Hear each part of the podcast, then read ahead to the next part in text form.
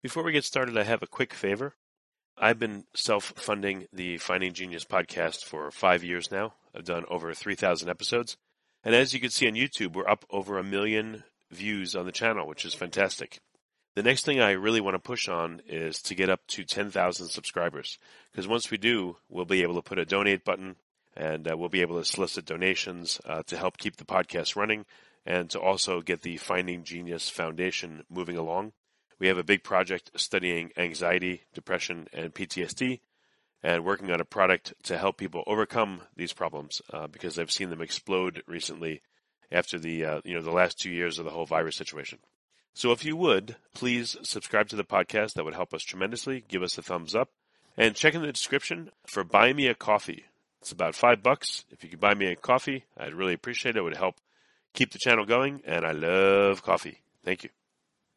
Forget frequently asked questions. Common sense, common knowledge, or Google. How about advice from a real genius? 95% of people in any profession are good enough to be qualified and licensed. 5% Go above and beyond. they become very good at what they do, but only 0.1%. are real geniuses. Richard Jacobs has made it his life's mission to find them for you. He hunts down and interviews geniuses in every field sleep science, cancer, stem cells, ketogenic diets, and more. Here come the geniuses. This is the Finding Genius Podcast. With Richard Jacobs. Before we begin, a note from our sponsor. I'm Richard Jacobs, Executive Director of the nonprofit Finding Genius Foundation and host of the Finding Genius podcast. In late 2016, I was rear ended at 65 miles an hour by a truck on the highway, which sent me off road into a ditch. The impact of the collision gave me a concussion and other injuries. At the hospital, a CT scan showed that I had thyroid nodules, which turned out to be cancer. It was then, when I had a biopsy in my neck, that I realized even if I was a millionaire, I wouldn't want a second or a third biopsy due to the pain and the invasiveness of it. And appointments at that time for thyroid experts were three to six months out, and I was worried about dying now, even if that was irrational. So because of this, I've decided to raise money to conduct a literature review on steroids on the causes of anxiety and depression, a condition that affects well over 50 million people in the United States and hundreds of millions worldwide. Our goal is to create a codex, a guide that reveals all possible treatments for anxiety and depression for people that live with the condition or for loved ones that have it, as my wife and my son do. To find out more about our fundraiser, visit findinggeniusfoundation.org and click on current initiatives. And now to our guest. Hello, this is Richard Jacobs with the Finding Genius podcast, now part of the Finding Genius Foundation. Uh, today I have Hans Plugge. Uh, he's a principal at Safer Chemical Analytics LLC. Uh, we're going to talk about the toxicological work that he does. So, Hans, thanks for coming. Thank you for having me. Yeah, if you would tell me a bit about your background and then the work that you do today. I have about 40 years of experience as an environmental consultant. I have a bachelor's degree from the University of Amsterdam in Amsterdam, the Netherlands, in chemistry, a master's degree in environmental chemistry from the University of Guelph in Guelph, Ontario, Canada, and a master's degree in toxicology from the Harvard School of Public Health. And Oh, I've been doing consulting since 1979 and basically at present i went independent again july of last year basically most of what i've been doing right now is working on sustainability of environmental chemicals as well as some specialty consulting for chemistry, chemical firms Okay. Hey, you sound like you're a New Yorker that has a, a Dutch name. yes uh, except i'm a dutchman who came here 40 years ago and lost his dutch accent so I understand. Well, very good. So, uh, the work you're doing today, the consulting work, what, what does that look like? Like, what's a, an example of a typical job you take? basically one of the things we're doing right now is helping a manufacturer of household goods including furniture in denmark entering the united states market and basically helping her in this case to transition her inventory to U.S. standards so as to make it acceptable under a number of regulations in the United States. And that's sort of a, an outlier. Most of the other things I do relate to the toxicology of chemicals in the environment and in the workplace. And one of the things I just wrote is a paper on sustainability metric where you can measure how sustainable the chemicals are in the chemical inventory of chemical manufacturers or formulators or whatever other chemical enterprise you're looking at. I don't know if you want to comment on it, but uh, over the past few years, you know, there's been a lot more cleaning. I mean, that's what people call it. You know, with like quaternary ammonium compounds. Do you deal at least with any of the occupational hazards from that kind of material, or is that not your area? It's not something I've worked on directly. I've sort of been on the periphery. I listened to presentations and things like that. A lot of the things I work on, I talk about risk and hazard. And, you know, one of the things is some things are inherently hazardous, but if you don't have any exposure to it or very limited exposure to it, it's not very risky. I think the classic example I always use is vinegar. Vinegar consists of acetic acid, which is a really nasty chemical, burns, things like that. However, when you eat vinegar in your pickles or anything like that, most people don't have a problem with that. So you have to make sure that you're you know your hazard and you know your exposure because that's the only way you can know your risk.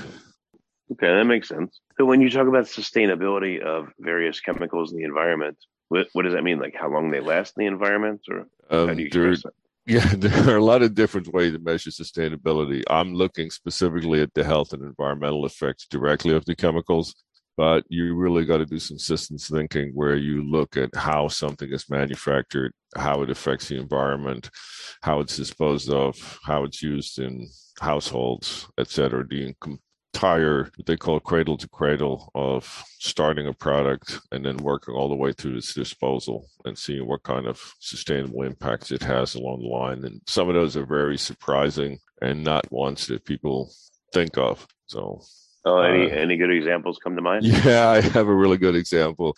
Plastic shopping bags. You know, the people really get upset about disposal, and justifiably so. People throw the plastic bags; they end up everywhere. They end up in the trash. They end up blowing around. It's not very pretty. However, the environmental impact of a plastic bag versus a paper bag. Paper bag is made using rather harsh chemicals under incredible conditions with a lot of energy use so that the actual life cycle impact of a paper bag is about five times as high as that of a plastic bag, even though disposal of a paper bag is not a problem. But you have to look again at the whole beginning, all the way back to where you started from a raw material to where you end up with a finished product and disposal.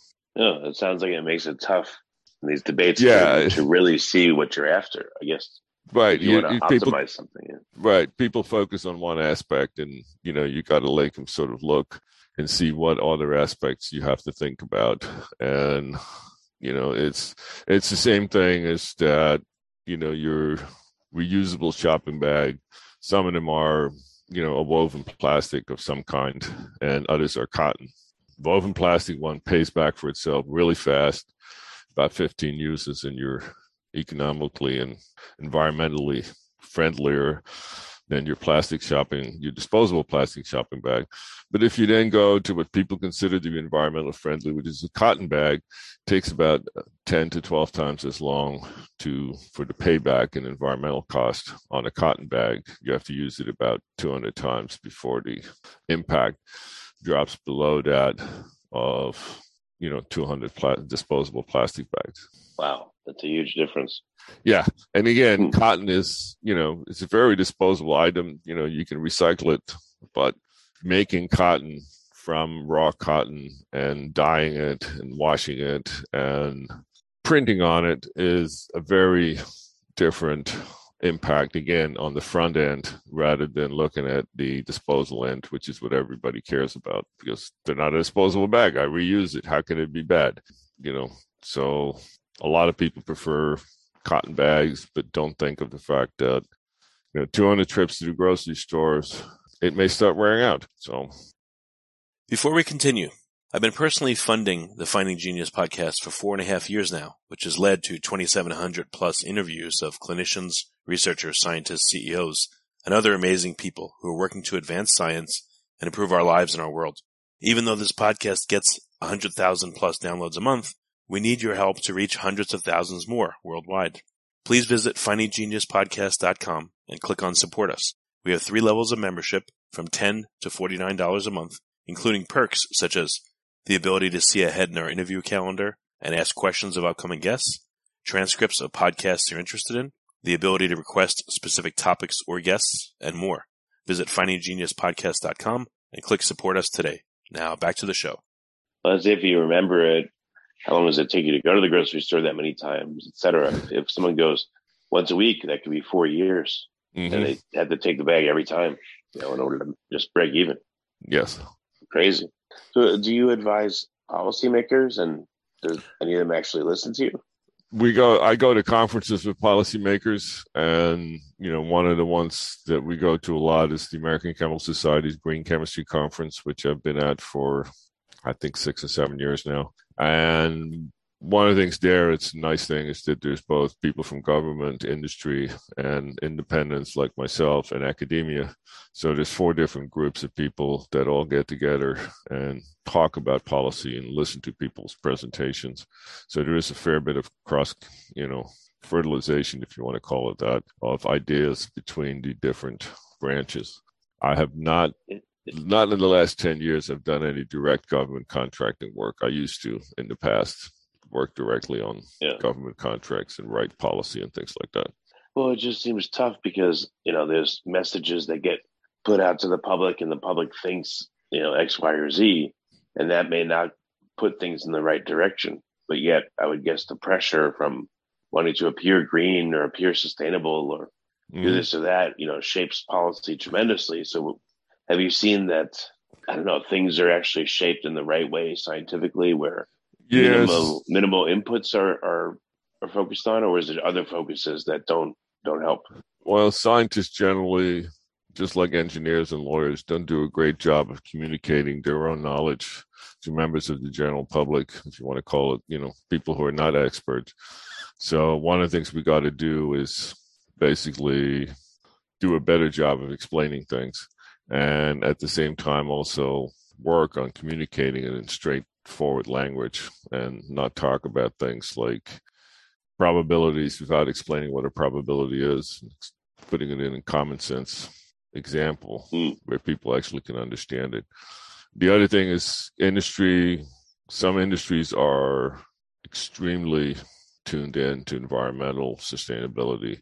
Like the clothing industry is really setting up a big example. Not everybody in the clothing industry does it, but as a generic rule, the clothing industry is way ahead of some of the other industries as far as their sustainability impact and actually tries very hard to come up with some certifications. Other people Uh, get certifications and, you know, there's a concern that, you know, especially for instance for sustainable investing, um, there's a lot of c- concerns regarding how s- these certifications actually apply to particular companies. So you get the problem of greenwashing, which is basically making people look a lot greener than they really are. So, in the clothing industry, um, what are some of the things that they're doing to actually, you know, reduce the uh, uh, reduce the inputs, reduce the outputs? I mean, make it greener, as people would say. Right. It's again, it's a cradle to cradle effort, you know, starting with making greener cotton, uh, using less water and chemicals to process it, uh, using uh, sustainable dyes so that basically they don't end up being contaminants in the environment, using less dye to make the same product by being a little better at processing things. And at the other end, making sure that your clothing is not becoming a disposable item, but actually can be used for an extended period of time by whoever buys it. And in some cases, you can recycle it for somebody else to wear it. If you like this podcast, please click the link in the description to subscribe and review us on iTunes. Yeah, no, that's that's cool. Uh, are there any other examples that I don't know surprise the heck out of you or really irk you that they're backwards? That you know the wrong thing is prioritized. Anything comes to mind? Yeah, I think the the one thing is is that people really focus on hazards. And, you know, except maybe for water, although even water, you can come up with some hazards. Uh, most things are hazardous in large enough concentrations. Some things are hazardous in really small concentrations, you know, which is a problem. Those are problem chemicals. We need to get rid of those. But your average chemical, even if it has a hazard, is not used in quantities that expose people to concentrations that would cause a risk. And I think that hazard versus risk discussion needs to be had in more plain language. What about effects like bioaccumulation or again accumulation over time and of mm-hmm. chemicals in your fat tissues or other reservoirs in the body? Right. Some, yeah, some people, some chemicals do accumulate. Most of the chemicals that accumulate have been gotten rid of in commerce, whether through regulation or self regulation, where people you know, have decided that this is not the best use of uh, the economy to provide things like, you know, polychlorinated biphenyls would be a great example that were, you know, seems like a cat's meow in the 50s and 60s. And then throughout the 70s and 80s, people realized there were too many health effects, and industry got regulated and basically told you can't use this particular chemical anymore. So they have more or less disappeared. Um, but even now, you can still find PCBs in fat tissue, in people and animals, in dough in much decreased concentrations than they were in the 70s and 80s. Huh. Do you ever get into body burden calculations uh, for the average person to evaluate what's inside them, or you know? Yeah, you can. Um, you know, you get into some really weird things. Oh, here's a good example. Um, formaldehyde. You know, it's it's a it was a big thing, and people are very uptight about it's a carcinogen, which there's still a fair amount of scientific discussion on which country you live in, what is regulated as. But one of the things is we naturally have a very large quantity, well, relatively speaking, large quantity of formaldehyde in our bodies. As a matter of fact, we couldn't live if we didn't have formaldehyde because it's one of the things that is what's called in the one carbon cycle and allows us to make some of our chemicals that we need to live at the same time, you know, from an exposure point of view, what do you take in in the way of formaldehyde? You know, a lot of your green vegetables have a measurable quantity of formaldehyde in them, which you eat on a daily basis. And you wouldn't say no to an organic pear just because it has formaldehyde in it. Huh. Interesting. So I guess the dose makes the poison, but what what's the other learnings that you've gotten from the things you've observed? Well, one of the things you you learn is that is the question. First of all, you know, just because it's a so-called established fact doesn't mean that it really is true. You know, you need to look at, you know, critically look at the things and again, look at the whole picture, not just focus on one thing, as in formaldehyde is bad for you, which would be the one thing that you can, you know, people would pull off the internet and, you know, start making larger concerns about. The, you know, and then basically once you've done the critical thinking, again, what I said earlier, you have to be able to communicate it. Uh, it's not good enough that you make a judgment that this is not a concern. You have to communicate to people why it's not a concern. Do you have any examples of, um, I don't know, like what you feel was your most important project or your most memorable one that would make a good story for listeners? The most, this goes back a long time, back in the early 80s. And as I said, that's a long time. Uh, I worked on some of the Superfund sites around Northeast, and one of them was in Rhode Island. We won't name some names, but everybody who hears this will know which one it is if they've been working on it. And basically, the the things that nobody else wanted, legally or illegally, were sent to this particular cranberry bog, where they built a big dike down the middle of the bog and just threw everything in barrels off the back of the truck and that was considered illegal hazardous waste disposal even back then. Till one day lightning hit it, and the whole thing went up in flames and basically burned for several days with smokes visible for 20, 30, 40 miles. And one of their covers was they had put a pig farm in the front of it. So all the pigs got high in the solvents. And when the cops and the firemen arrived, things got a little out of hand with pigs ramming everybody and every vehicle in sight you know the, the stories in the newspaper stories were just wonderful to hear. You know not the great environmental example but you know it's just sort of a story that sticks in your brain forever about what can happen if you think, do things illegally. Yeah that's weird. So what do you consider some of the most misunderstood um, you know objects in use, meaning um, there's pressure for us to use one thing, but really maybe another form of that that object would be uh, more beneficial. Like when you mentioned, you know, plastic versus cotton bags. Um, is there any other good examples that that come to mind that there's a big misunderstanding around? Yeah, there there's a lot of you know there's a whole branch of I don't know science is you know I don't know which science it is. It's a conglomerate of a lot of different science called alternatives assessment, where people you know once you identify something that is risky, you know both hazardous and exposure wise a problem, then you got to come up with an alternative. And the first rule is that whatever alternative you come on has to be somewhat more or less the same efficacy, efficacy. In other words, just as good at its job as what you replace it with, because there's no point in you know getting something 10 times less toxic but you have to use 10 times as much. And you're back in the same boat where you started off with and you have to do a very detailed good job at it to make sure that your alternatives are indeed better a lot of things that were replaced in the last 20 years, people replaced them with something that didn't have any data under the assumption that no data was good data. And that was basically proven wrong in the next 10 or 15 years. And we're back to square one, having to come up with a replacement for the replacement. And that's the sort of thing that I think people don't think enough about that. You know, it's very easy to say that something is bad. Um, but as a society, we've gotten used to having product X around and when we have to replace it with something new, it's going to take five or 10 years to come up with something that's new, chemically and toxicologically characterized, and then economically feasible and marketed and actually get into the marketplace. It's not something you can do at the drop of a hat. Are there any uh, items out there right now that are particular candidates to this that that you know you know about that really irk you? No, there's there's some chemicals that are on the replacement list, like bisphenol A has a lot of data, a lot of lousy data uh, showing effects, a lot of discussion that is not very good.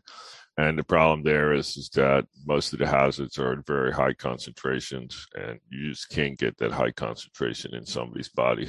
Some of the replacements that have been suggested in the past turned out to be worse than bisphenol A, BPA. Um, so basically, that had to be abandoned, and we're still I don't think we're we're working on replacements, but I don't think we've gotten to a perfect replacement yet. But it sounds like there may not even be a need for a replacement, possibly, right? It you know it it needs to be characterized further and again communicated and looked at in detail. And the more people look at it in detail, the less the data indicate that there's a true risk. The, the, hazard is still there, but even that, a lot of the detailed studies are finding less hazard than what people assumed there would be to find. then there's a lot of scientific discussion over who did the research, how good the research is, and who's looking at it and who's interpreting it. Is it academia versus government? Is it public interest groups versus government?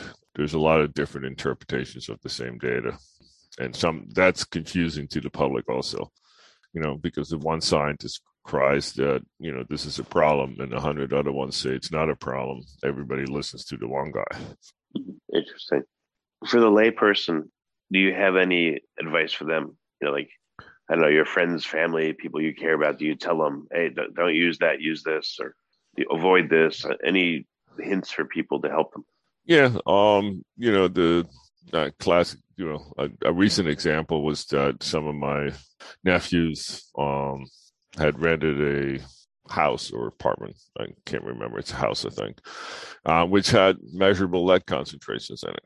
And along came the grand niece, and basically it was time to do something. And basically, we found that it wasn't a very healthy environment. So when he bought a new house, he checked it out thoroughly and you know the impact from the lead was diminished and you know this is a problem because depending on where you live in the country you either have an old or a new housing stock and if you have anything before the 70s you're likely to find if you test uh, some lead in the paint and things like that so that's one example the other thing is um, when you are it's not as much of a problem anymore. But when you're stripping furniture, use a green, you know, water-based stripper, not a heavy-duty chemical solvent-based one. Um, most of those have been taken off the market, so you can't even get them anymore. But ten years ago, that was a real problem. What about in terms of people cleaning their houses or their businesses? Any suggestions yeah. there? Um, it depends on well, most of the cleaning agents have been designated as safer chemicals by US EPA. There's a lot, if you look at your bottles, it says safer chemical designation. It's a label that's run by US Environmental Protection Agency. Those are basically clean. Uh, one of the problems with them is they require a lot more to clean than some of the older formulations. Um, so things don't get quite as clean if you're really faced with a really cruddy uh, situation. Um, but for regular cleaning, they're just fine, and it does cut down the possibility of skin irritation or eye damage as a result of accidentally spraying it into your eyes or anything like that. Are there any um, chemicals in use by regular people today that you think they uh, they really should consider avoiding? Some of the real bad ones. Um, or is um, it does it get you in trouble to say it? If, if no, so, it's, okay. not. It doesn't get me in trouble for saying it. I think in the last 10 years especially a lot of the stuff that was dangerous like i told the paint strippers has been either voluntary or involuntarily re, you know recalled from the market you know things that contain methylene chloride strippers are done as a household item you used to be able to sell it at the big box stores and you can't get it anymore even if you wanted to there's still some used for commercial uses but even that is decreasing so, but the alternative is is that you have to strip paint off somehow um, for you know applications. You know whether it's necessary for furniture. You know that's a you know a whole different story. But there are other applications where you do need to take paint off in a relatively easy way because sanding it causes sanding dust. You know, which has got some issues with it as well. So you have to weigh your alternatives whether you're going to sand the living daylights out of a piece of wood to get the paint off or whether you use a water-based chemical stripper and you know just take your time hmm. so what's um i don't know what what projects are you working on or which ones do you want to work on is there any particular you know chemical use out there that you would love to work on or that you are working on that's that's interesting to you yeah most of what i do is you know um, private clients so can't talk about it except in really broad terms but yes you know the sustainability metric that we published this spring. Um, I'd like to see some applications of that coming through, and there are people interested. It's not something that's being done at this point, but it's just a question again. People are barely getting used to looking at ESG measures like you know greenhouse gases, and we still have a hard time measuring those and coming up with reasonable numbers for those. Um, that to look at chemical impact is a whole you know notch above that. So it's going to take some time to get people comfortable with it. And again, most people who are in the sustainability field aren't chemists. So to them, chemistry is sort of a, a black box. That's something that shouldn't be happening. The other thing that I think should be should be clear to people at this point that, and I don't think a lot of people in outside the industry know, is that toxicology used to involve a lot of animal testing, large quantities of animals, lots of chemicals. That's disappearing. So basically, in a lot of countries, there is a regulatory push to no longer submit animal data, but instead do in vitro, which means in a test tube, or in silico computational approaches to the same thing, where animals don't have to be tested.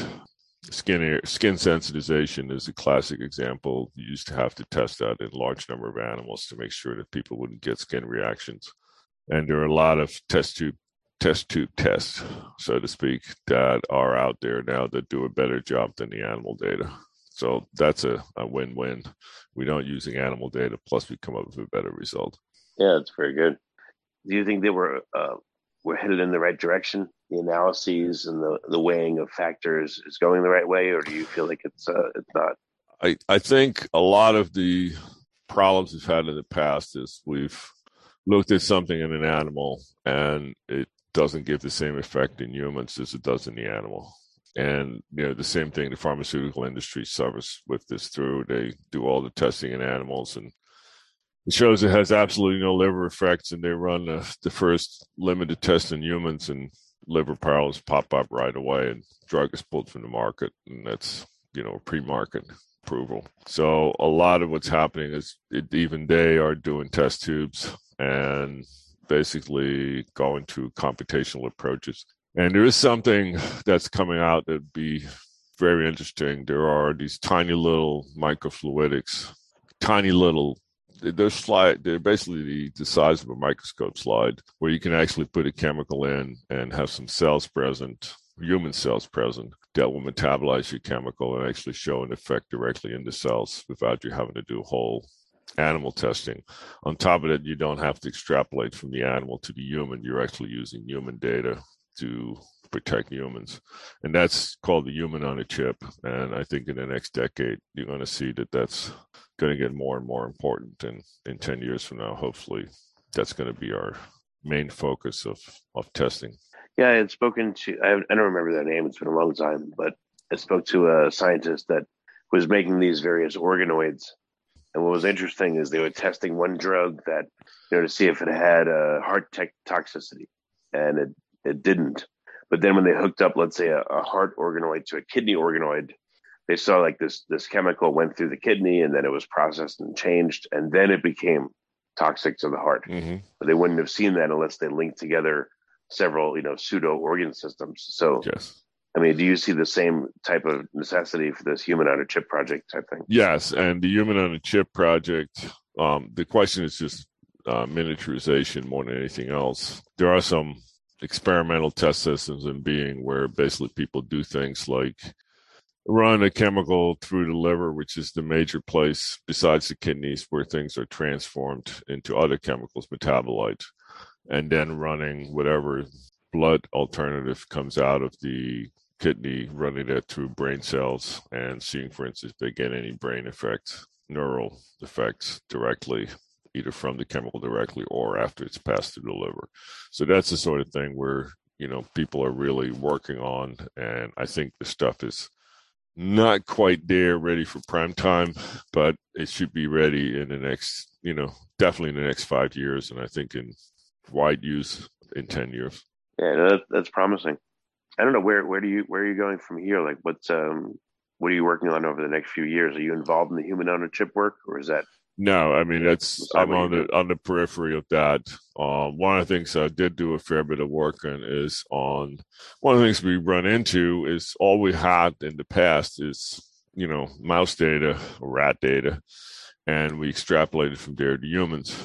And you know we sort of had this black box you use 50 rats and you have effects and then you assume that the rat is this size and the human is that size so you should see the same effect in humans. At a lower dose calculate a safe dose and all those things assume that when you get a test result it's actually the right result and you know so by saying for instance this let me yeah rephrase that a little bit you know you get a test result that says your te- your effect takes place at three milligram per kilogram body weight.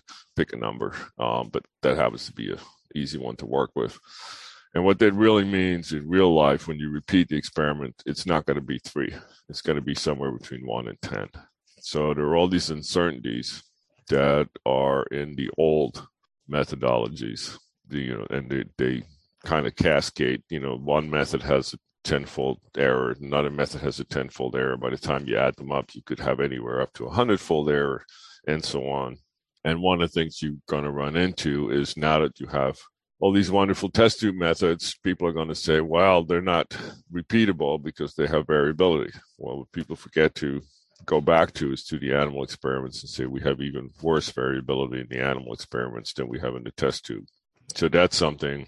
There are quite a few scientists, not myself, doing the actual research. Although I've described some of the data in you know the data analytics and said you know look at this data that's how variable it is and don't you know say the toxicity of something is five you have to sort of say that if it's five it's probably somewhere between a half and 50 is you know more of a realistic estimate wow but don't be surprised if when you repeat an experiment that says five it comes out with 12 no, it's not a wrong experiment. It's just the experiment is done in a small number of animals and things are variable. Well, how is anyone supposed to really test the efficacy and, and health effects of a given chemical or chemicals? That's that's the question that everybody's struggling with, and one of the things is is that in the past people have just assumed if you did one test and you got one number, then in real life what happened is you throw a safety factor on it of pick one, 100, and that's safe enough for human use. And what people are realizing is that that number isn't real. And what we need to do instead of just throwing on safety factors for the sake of safety factors, we actually have to sit down and for every step determine how, what the uncertainty really is and then multiply that out and say, oh, if I have a test tube effect of, again, we go back to three, um, is the total factor that we need 100, 330, and actually do the math rather than just picking a number out of the air, which is what happens most of the time up till now. Are there any chemicals out there right now that um, you consider to be, you know, highly dangerous and in need of of more regulation, or you know, to be taken off the market? There are some chemicals that aren't great and they need to be taken off the market. The problem is that everything they've come up with so far for replacements is not much better. So the answer again is using green chemistry. Can we come up with something that does the same thing? Um, mostly they're solvents that does the same job as the solvent, but doesn't have the same toxicity. And that's something, you know, we're, we're talking chemicals that are, you know, in the hundred millions of pounds. So trying to come up with a commercial process that replaces all the uses that it has throughout the entire economy would be, you know, it's a major job. It's not something that's going to happen overnight. Yeah. Hmm. It's a very complicated picture. I didn't realize all these factors were in play. Yeah, I, I think, again, it's, you both need to, it's, it's science. It's not something that, you know, every time you do a scientific, scientific experiment, you end up with the same number. There is some variability you know sometimes it's small, like when you measure, even when you measure, say, the diameter of a quarter, it's not exactly the same every time. It's got a little bit of variability, not a whole lot, okay, but it's not like they're all exactly the same. They have a slightly smaller, bigger difference. Um, and you know, when you use a coin machine, you have to account for the fact that sometimes they're hair heavier, sometimes a hair lighter, and you're talking percentage, small percentages but everybody needs to be used to the same thing as your speedometer. You know, when you're driving along at 60 miles an hour, are you actually doing 60, even though your speedometer says 60? Um, it could be anywhere between 58 and 62, you know, that sort of thing. So people don't think about uncertainty in their lives because, you know, when it's a number, it's a number. They never think about the fact that that number may just be an approximation. And as scientists, we don't do a good job of explaining that hard numbers really don't exist. They're they're estimations and have their own uncertainty all the time. So, do you have like a picture of uh, Werner Heisenberg in your house? to no, no, the uh, the uh, colleague many moons ago made some sort of comment about study of epidemiology, uh, which is where you look at large populations and try to find effects. And you know, one of the things there is you can. There's a whole bunch of ways of doing the study, but the other problem, the problem that always occurs is you either find the exposure perfectly and you have problems with the effects, or vice versa. You have rather lousy exposure data, but you find lots of infection and you have to correlate the two. And you always had a large uncertainty there of whether you know an effect is correlated with the exposure um, in real life, or whether this is just one of the statistical anomalies that just pops up once in a while. Right. Yeah, I didn't realize this is so complicated. This analyses. Hmm. Yeah, I know. I mean, it, you know, it's presented as a single number. You know, drinking water levels shall be below two, but you know, nobody sits down and actually goes through it and critically thinks about it, and you know, takes it from there.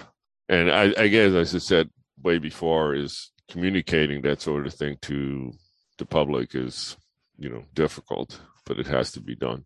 Yeah, that makes sense. Well, very good, Hans. What's uh, how can people find out more about your work? Where can they go? I you can Google me. Um, my website will come up. Safer Chemicals Analytics LLC. Um, you can Google me and find some of the papers I've published and read those.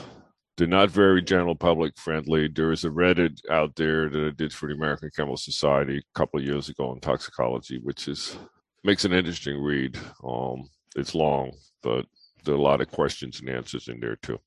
And your last name is probably the easiest way to identify it. So it's P L U G G E. There is one other Hans that publishes, but there's Ah. only two of us, and he's in a Okay. completely different field, so it'd be pretty easy to tease it out. Oh, good. No cross contamination. No cross contamination, so it's not Okay. like you call John somebody, and you know there's 16 Johns out there, and you got to figure out what's going on. Yeah, yeah. Well, very good, Hans. Thanks so much for coming on the podcast and explaining all this. I really appreciate it. Thank you for having me. You've been listening to the Finding Genius podcast with Richard Jacobs. If you like what you hear, be sure to review and subscribe to the Finding Genius podcast on iTunes or wherever you listen to podcasts. And want to be smarter than everybody else? Become a premium member at findinggeniuspodcast.com. This podcast is for information only. No advice of any kind is being given. Any action you take or don't take as a result of listening is your sole responsibility. Consult professionals when advice is needed.